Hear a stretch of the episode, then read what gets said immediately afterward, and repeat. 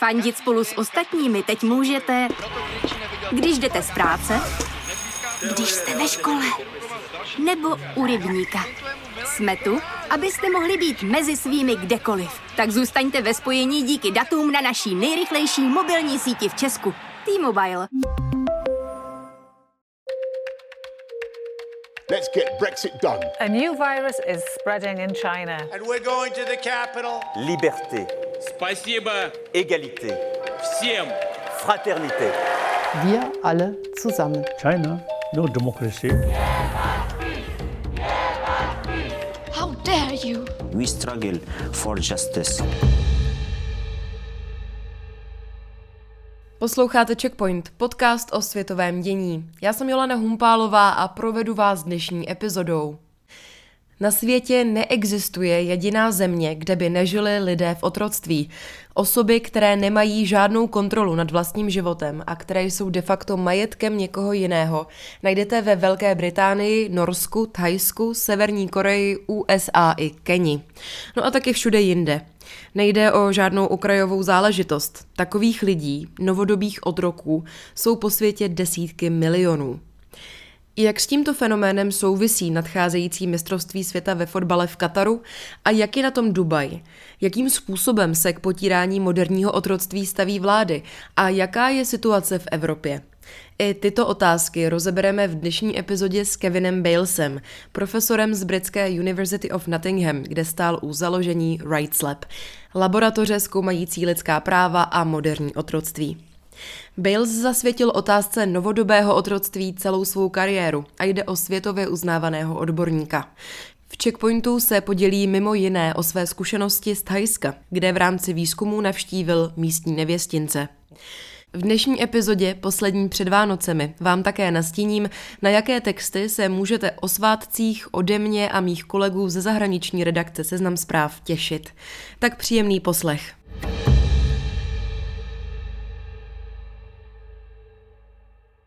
Otázka na úvod. Co vlastně je moderní otroctví? Contemporary slavery is the same as it's always been. I mean, slavery is slavery. Otroctví je prostě otroctví, byť moderní je stále stejné. V současnosti tedy není až na pár míst legální. Stále ale jde o absolutní kontrolu jednoho člověka nad druhým, a to za použití násilí. And the fundamental working definition that is used across the entire anti-slavery movement is about it actually goes back to the old ideas of property. So not that people are property. Základní definice, která se v organizacích bojujících proti modernímu otroctví používá, se točí kolem myšlenky vlastnictví člověka, že se s lidmi v takové situaci jedná, jako kdyby byli majetek. A že když si o někom myslíte, že je majetkem, můžete si ho koupit, prodat ho, půjčovat i pronajímat. I zničit ho, pokud chcete. Prostě cokoliv, co se dá dělat s kusem majetku, dělají tito lidé i s živým zotročeným člověkem, který ztratil jakoukoliv kontrolu nad svým životem. Any control over their life. Víme, kolik lidí se v takové situaci v současnosti nachází a jakých částí světa se to týká nejvíce, když víme, že jde o něco, co v různých formách najdeme prakticky všude. Yeah, oh yes, we do. We don't have precise numbers, but we have very good estimates. Something, a conservative estimate is that there are about 40 million people in the world in slavery. To víme. Nemáme sice konkrétní číslo, ale k dispozici jsou velmi dobré odhady. Podle toho umírněnějšího je na světě nějakých 40 milionů zotročených lidí. Je důležité připomenout, že když se podíváte na mapu světa zachycující právě přítomnost otroctví, vidíte, že se objevuje ve všech zemích. Neexistuje místo, kde by k zotročování lidí nedocházelo. That's the case for India, It's the case for the country of Mauritania in Western Africa, Northwestern Africa. Víme pak o státech, jež mají velkou část populace v otroctví. To je případ Indie, zemí západní a severozápadní Afriky a tak dále. Pak jsou tu země, kde funguje jakési státem sponzorované otroctví. Vlády tam zotročují vlastní občany. To je případ Severní Koreje, kde podle nás žije nejvíc otroků na počet obyvatel na světě. Tamní diktátor tam zotročuje obrovskou část populace. Ale jde i o Čínu, zejména její západní část, kde úřady zatýkají lidi kvůli jejich etnickému původu či víře. A ti pak jako otroci pracují v továrnách.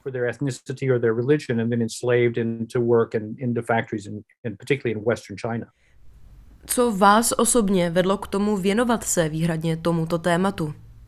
Well, you know, the, the first thing that made me start this was more than 20 years ago. I was at a public event in London. And it was just, you know, it was just sort of a holiday event on next to the River Thames. And Poprvé jsem se k tomuto tématu dostal před víc než 20 lety. Byl jsem na nějaké sváteční akci v Londýně, konala se u Temže. U jednoho ze stolků tam seděl nějaký muž, před kterým ležely letáky a na jednom z nich stálo v současném světě žijí miliony otroků. And I have to say, in the 1990s, virtually everyone, including the best educated people, Víte, to bylo ještě v 90. letech, kdy si prakticky každý, včetně těch nejvzdělanějších lidí, myslel, že otroctví už skončilo, a to někdy v 19. století. Že může jít třeba o ojedinělé případy, ale představa, že by šlo o miliony lidí žijících v otroctví, říkal jsem si, že to není možné. A taky jsem byl trochu nafoukaný. Vyučoval jsem přece lidská práva, takže pokud jsem o tom do té doby nevěděl, nemohla to být pravda. To je mimochodem dobrá cesta k selhání there was about a, a woman from and Nicméně v tom letáku byly různé historky, třeba o ženě z Ruska, kterou prodali do západní Evropy a ona se stala obětí komerčního sexuálního zneužívání. Nebo o klukovi z Perského zálivu, kterého zotročili jako velbloudího žokeje. Říkal jsem si, že pár historek neznamená, že jsou jich miliony, ale zároveň, že pokud to je pravda, bylo by to ohromující a pokud ne, mělo by se na to přijít, aby o tom lidé dál nemluvili. So I spent some time after that digging, thinking, could it be true? And the more I found, the more I discovered that there was slavery all over the place. Věnoval jsem tedy nějaký čas pátrání a čím hlouběji jsem se dostával a setkával se s víc a víc lidmi, tím jasnější bylo, že moderní otroctví se týká celého světa. Zjistil jsem, že v povědomí veřejnosti je obrovská mezera, že otroctví nikdy nezmizelo, jen je lépe skryto, protože je ilegální.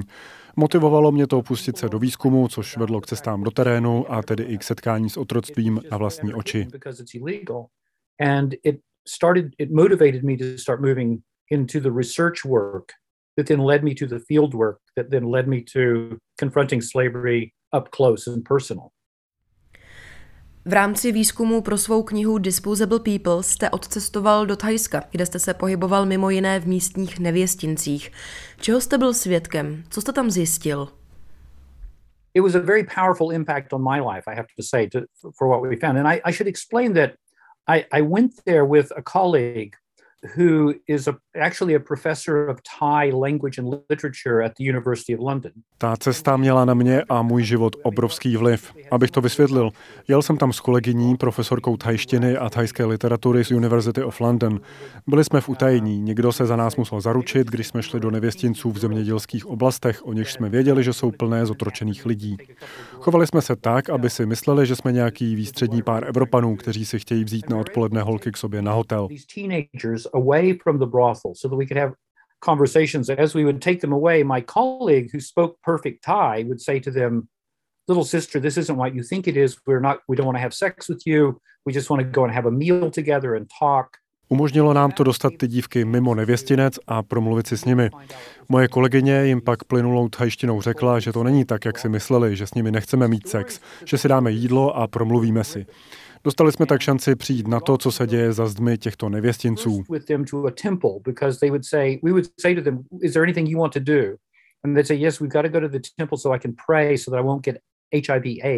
Často ty dívky chtěly jít nejprve do chrámu, aby se mohly pomodlit za to, aby neonemocnili HIV. Příběhy, které nám pak u jídla vyprávěli, byly příšerné. Mluvili o otrokyních, které byly za trest střeleny do obličeje a pak umírali přímo vedle ostatních dívek. O tom, že je třeba osmkrát denně znásilňovali, o zmizeních, bytí, zlomeninách, o opravdu děsivém mučení, jemuž v otroctví čelili. And I have to say the thing that also was so difficult for me personally was at the end of these interviews we we had to take them back to the brothel. We couldn't pro mě osobně na tom byl nejtěžší moment, kdy jsme je po takovém rozhovoru museli odvést zpátky do nevěstince. Nešlo to jinak, protože za nás se zaručili lidé, kteří tam chodili rozdávat kondomy a provádět testy na AIDS. A tamní pasák nám řekl, jestli je nepřivedete zpátky, zabijeme ty, co se za vás zaručili. Museli jsme se tam s nimi vrátit. A musím říct, že když vám někdo popíše učiněné peklo a vy pak tu osobu musíte zpátky do toho pekla odvést, láme vám to srce. Já i moje kolegyně jsme si z toho odnesli posttraumatický stresový syndrom. Ta zkušenost mě nicméně donutila pokračovat a zasvětit svůj život otázce moderního otroctví. But if anything, it all moved me to continue and to expand and really devote a lot of my life to, to addressing this question. To zní hrozně. Forem otroctví je ale nicméně mnoho. S blížícím se mistrovstvím světa ve fotbale, které se má konat příští rok v Kataru, se například pozornost řady neziskových organizací i médií zaměřila na podmínky, v nichž dělníci staví velkolepý fotbalový stadion v Dauha. Mohl byste na tomto konkrétním příkladu popsat, čemu pracovníci, z velké části imigranti z Bangladéše a jiných azijských zemí čelí a jak se tam vlastně dostali? Let's start with the, how they get in because you know one of the things that, that people I sometimes aren't quite aware of about the Gulf states and Do, you know Doha and Abu Dhabi, the, all the Qatar and, and Kuwait, is that these are strange demographically. These are extremely strange countries because Začněme tím, jak se do takové situace dostali. Lidé o státech Perského zálivu často netuší, že jde o demograficky skutečně zvláštní země. Například v Kataru tvoří víc než polovinu populace pracovníci ze zahraničí, ne tamní státní příslušníci. Nejde tedy o menšinu, oni tvoří třeba dvě třetiny obyvatelstva. A není to tak, že by se do země dostávali tajně. Oni je tam ve velkém rekrutují. V něčem to připomíná otrokářské plantáže na americkém jihu, kde žila menšina bohaté běložské elity a většina afrických otroků. Really smacks in some ways of the ancient kinds of slave plantations in the American South, where you had had this very small white rich elite and then very large numbers of Africans who were enslaved to support the plantation.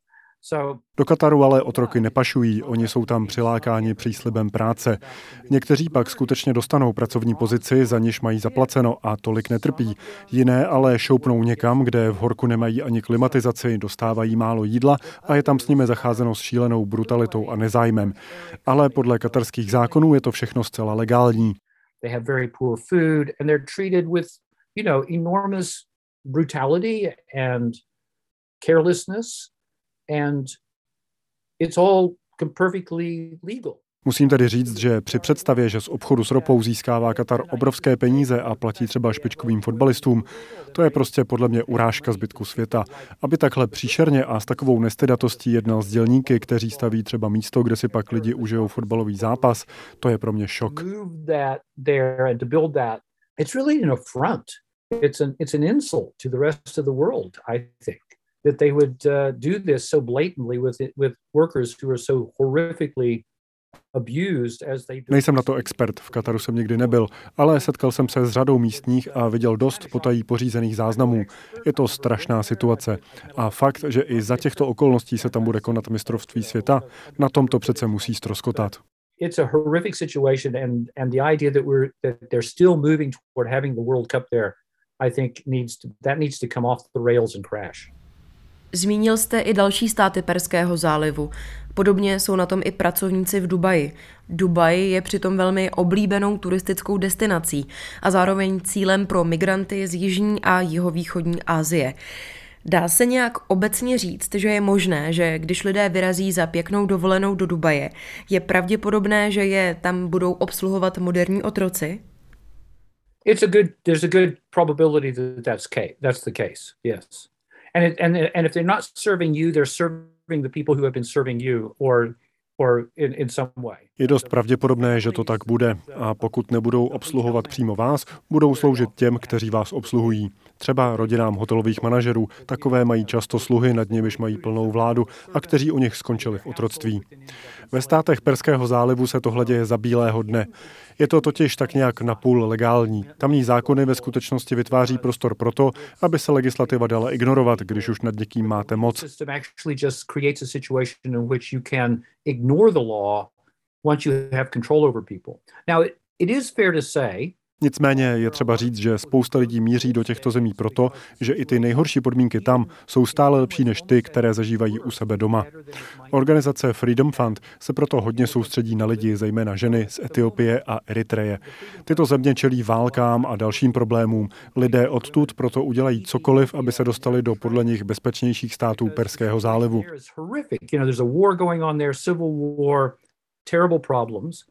And they'll do anything to get to what they think is the safety of the Gulf states.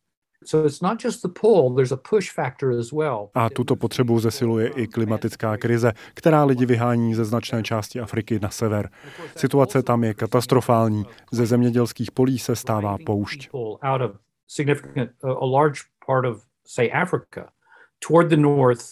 uh, because the situations are dire as deserts take the place of, of agricultural fields.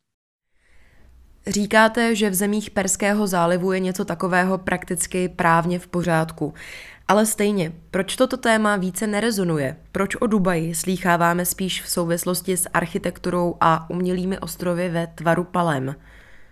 Well, I mean, for people who are particularly interested in, in the glossy uh, twinkly materialist world, uh, that's what they're going to look at, I suppose. Ano, lidi, které zajímá ten naleštěný, třpitivý materialistický svět, se budou dívat spíš po něčem takovém.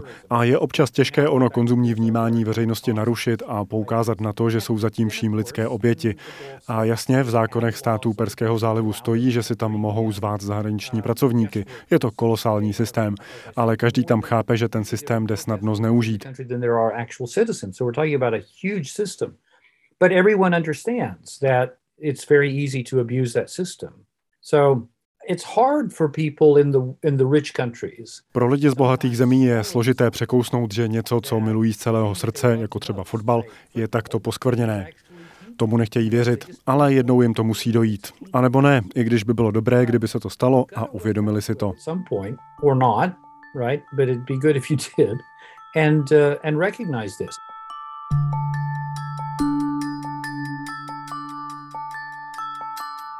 Tohle je podcast Checkpoint o novodobém otroctví, k němuž dochází všude po světě. Než se s Kevinem Balesem pustíme do druhé části rozhovoru, připravila jsem pro vás takový krátký přehled toho, co připravujeme za texty v zahraniční redakci. Kolegyni Tereze Ulrichové například vyjde článek o ženách, jež se během letošního roku zapsali do historie. Milan Rokos pak přichystal text o osobnostech, jež se takzvaně vyšvihly nahoru během koronavirové pandemie. Filip Harcer se tradičně zaměřil na naše sousedy.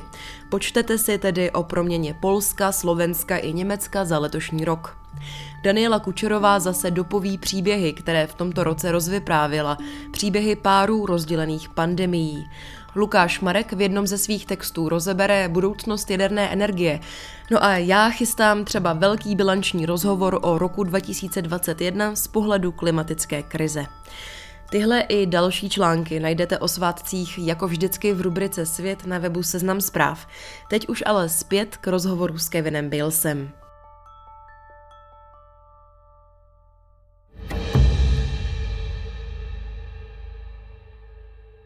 Jak už bylo řečeno, moderní otroctví má spoustu forem. Od nucené práce přes sexuální otroctví, třeba až po nucené sňatky. Jak velká je snaha vlád zemí celého světa proti tomuto fenoménu bojovat? Co by je to stálo? If you study the history of the abolition of slavery, and what I mean is if you look carefully at the history of, of what governments have done, say over the last 150 years, one of the lessons that will come from that study is that the governments always come to the table last. Když se zaměříte na historii zrušení otroctví, tím myslím kroky vlád v posledních třeba 150 letech, zjistíte, že vlády konají vždycky až jako poslední. Prakticky všechny země světa začaly s otroctvím něco z právního hlediska dělat až ve chvíli, kdy čelili nějakému dlouhodobému problému. Dotlačila je do toho ekonomická situace, nebo jim došlo, že díky tomu ztrácejí podporu. To je velice smutná pravda. They come last. They're not the people who lead anti slavery movements. Anti slavery movements in the past and in the present are led by primarily Vlády prostě jednají až na poslední chvíli, na rozdíl od lidí ve vedení hnutí proti otroctví. V jejich čele obvykle stojí charity, neziskové organizace, mezinárodní organizace, lidi jako jste vy nebo já, ti, co mají pocit, že jde o důležité téma, které by se mělo řešit amounts of work, and I don't mean any particular religion. It's like there are Buddhists who work on it, and Christians who work on it, and Jews who work on it, and all, all across that. Zapojené jsou do toho i náboženské skupiny, které dělají obrovský kus práce. A nemluvím teď o žádném konkrétním náboženství, jde o buddhisty, křesťany, židy i další. A pak jsou tu i firmy, nad kterými možná lidi ohrnují nos, ale oni dělají solidní práci. Snaží se třeba přijít na to, zda k otroctví nedochází u jejich dodavatelských řetězců.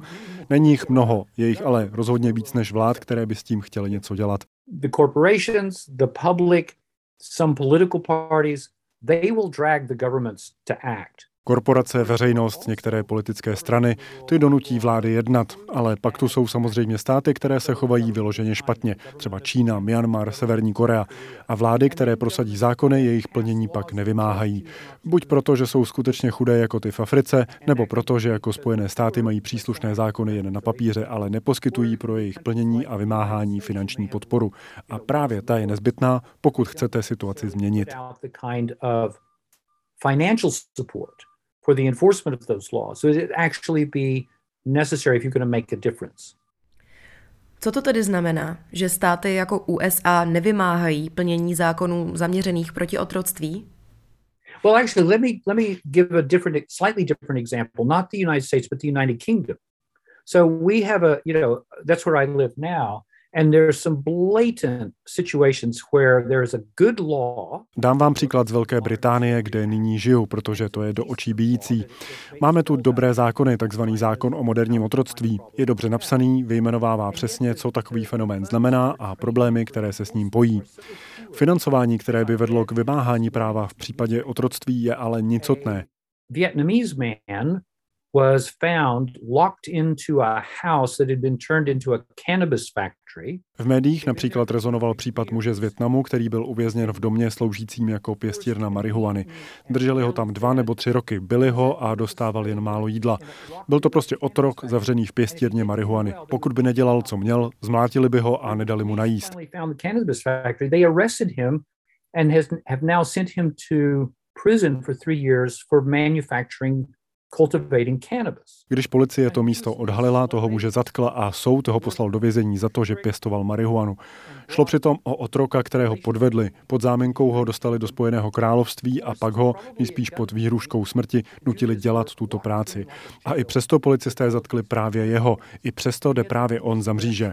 To je přesně situace, v níž nezvládáme pochopit šíři toho trestného činu a lidský kapitál do něj vložený the crime before us and also the human cost of that crime. To je tedy jeden konkrétní příklad. Podle organizace Anti-Slavery najdeme prvky moderního otroctví doslova po celé Velké Británii. Má jít o tisíce, možná desítky tisíc lidí. Mluvili jsme o tom, jak něco takového vypadá v Asii.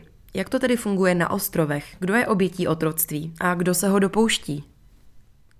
Well, it's a lot of small criminal activities. I mean, I think there must be some big criminal gangs as well. Jde o hodně malých kriminálních aktivit, do nichž je nejspíš zapojena spousta kriminálních gangů. Většina moderního otroctví ve Spojeném království se týká cizinců, kteří sem byli nalákáni pod příslibem práce. A pak se ocitli v situaci jako onen Větnamec. Děje se to nicméně i Angličanům, Velšanům, Skotům, lidem ze severního Irska. Znám lidi, kteří se tu narodili a pak se do něčeho takového zapletli, třeba že jim někdo podstrčil drogy, skončili zavření a donucení k práci. Maybe they were given drugs, maybe they were lured with something else, but then they end up being locked up and put to work in that way. It's all about, again, Budu se opakovat, ale je to celé o tom, že veřejnost ani vláda nejsou často schopné vidět trestný čin, i když se jim děje přímo před očima. For example, a couple of years ago, there was a bit of a revelation Například před pár lety došlo k odhalení, že ve spoustě ručních automyček, kde vám auto umyje a vyleští člověk, pracují lidé v otroctví. Představa, že by šlo o něco takhle veřejného, byla podivná. Who saw this and realized what was happening first and then did a kind of interesting analysis where Jeden z mých kolegů z Rights Lab si toho všiml a pak se pustil do poměrně zajímavé analýzy toho, kolik si takový pracovníci mytím aut vydělají, že to může být třeba čtvrt libry za jedno auto. Zejména v bohatých státech, což se vztahuje i na Českou republiku. Přitom máme pocit, že u nás se něco takového dít nemůže, že se to stává jen v Thajsku nebo v Africe.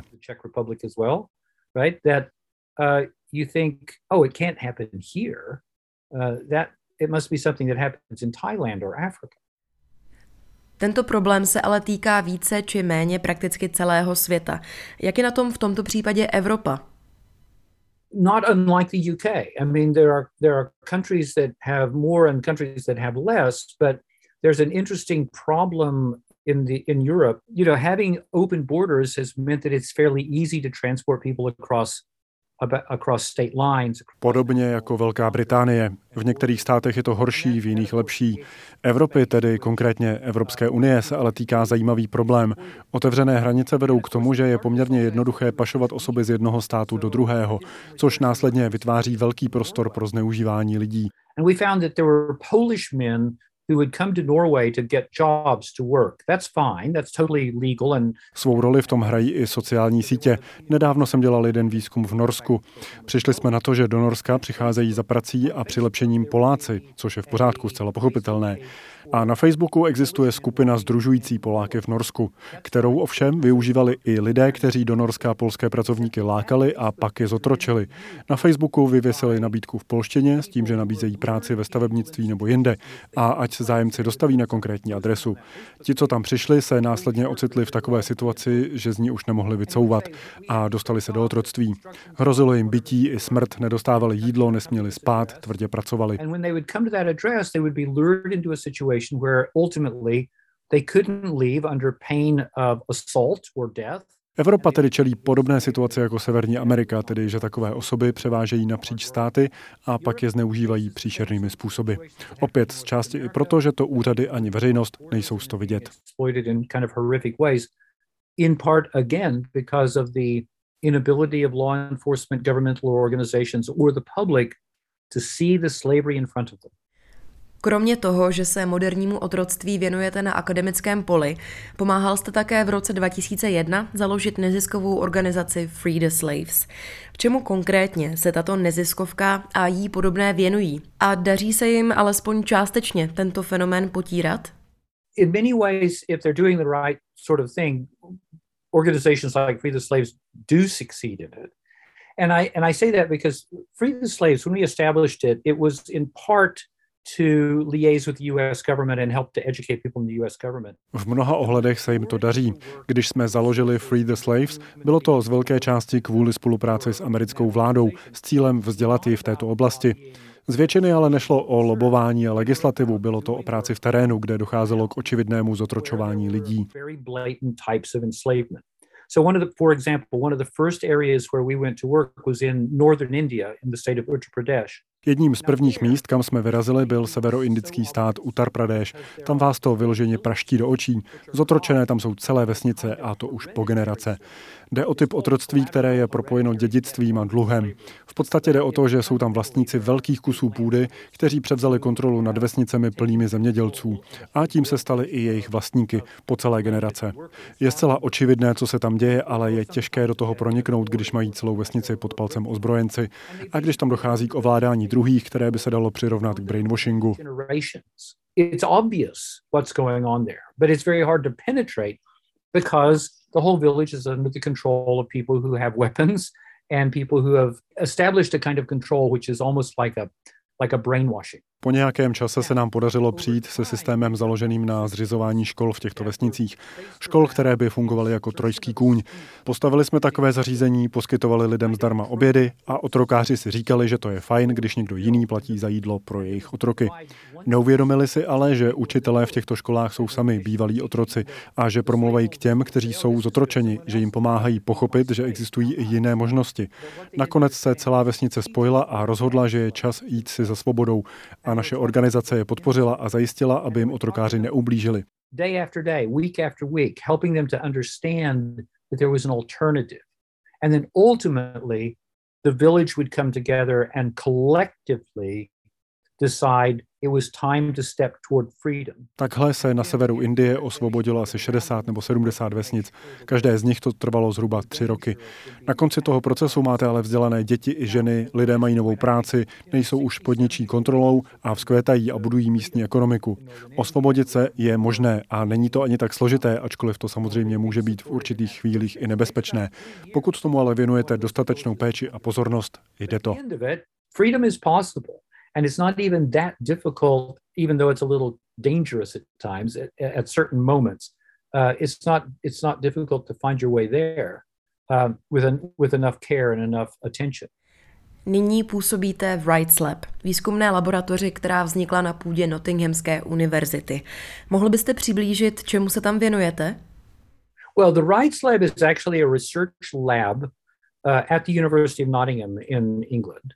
And uh, we established it at a point when the university decided they wanted to to become world number one in some more areas. Založili jsme ji v momentě, kdy se univerzita rozhodla, že se chce v nějakém novém oboru stát světovou jedničkou. Začala tedy hledat, kdo by jí pomohl vybudovat laboratoř, která by byla nejlepší na světě. Tak jsme se ozvali s tím, že si myslíme, že bychom mohli být jednička ve výzkumu moderního otroctví. Now we have more than 80 between 80 and 100 researchers. Ukázalo se, že jsme byli ve správný čas na správném místě.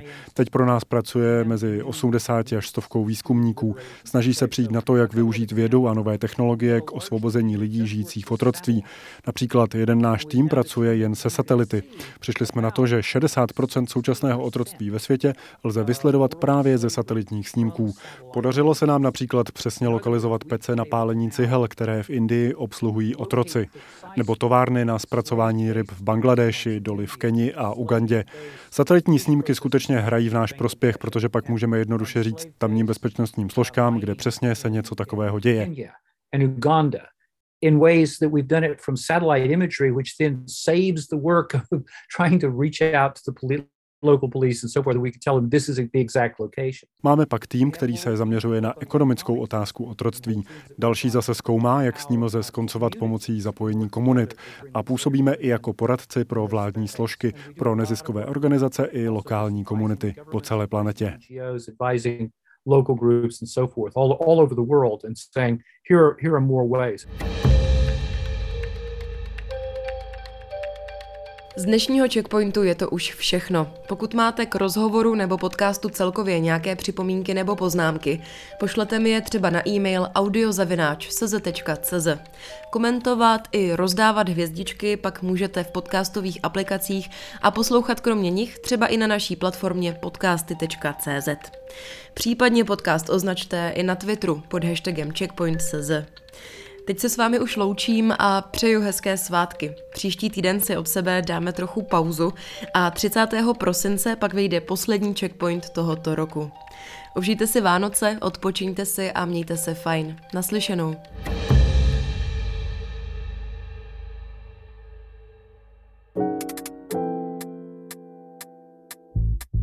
Už odebíráte newslettery Seznam zpráv? Kromě každodenní tečky za událostmi dne, biznisového cash only, fotbalových notiček a víkendového čtení pod čarou pro vás máme další dvě novinky. Protože zdravotnictví je důležitý obor nejen v časech pandemie, doporučujeme vám newsletter Vizita. Komentátor Martin Čaban vám v něm pomůže zorientovat se v oblasti, kterou tečou stovky miliard. Analýzy a glosy o tématech na pomezí zdravotnictví a politiky pohodlně přistanou ve vaší e-mailové schránce každé úterý. Každou středu tam můžete najít i Techmix, newsletter věnovaný výhradně novým technologiím a vědě. Píše ho průkopník české tech žurnalistiky Pavel Kasík spolu s Matoušem Lázňovským z technologické redakce Seznam zpráv. Na seznam zprávy CZ lomeno newslettery si snadno vyberete z nabídky našich newsletterů přesně to, co vás zajímá.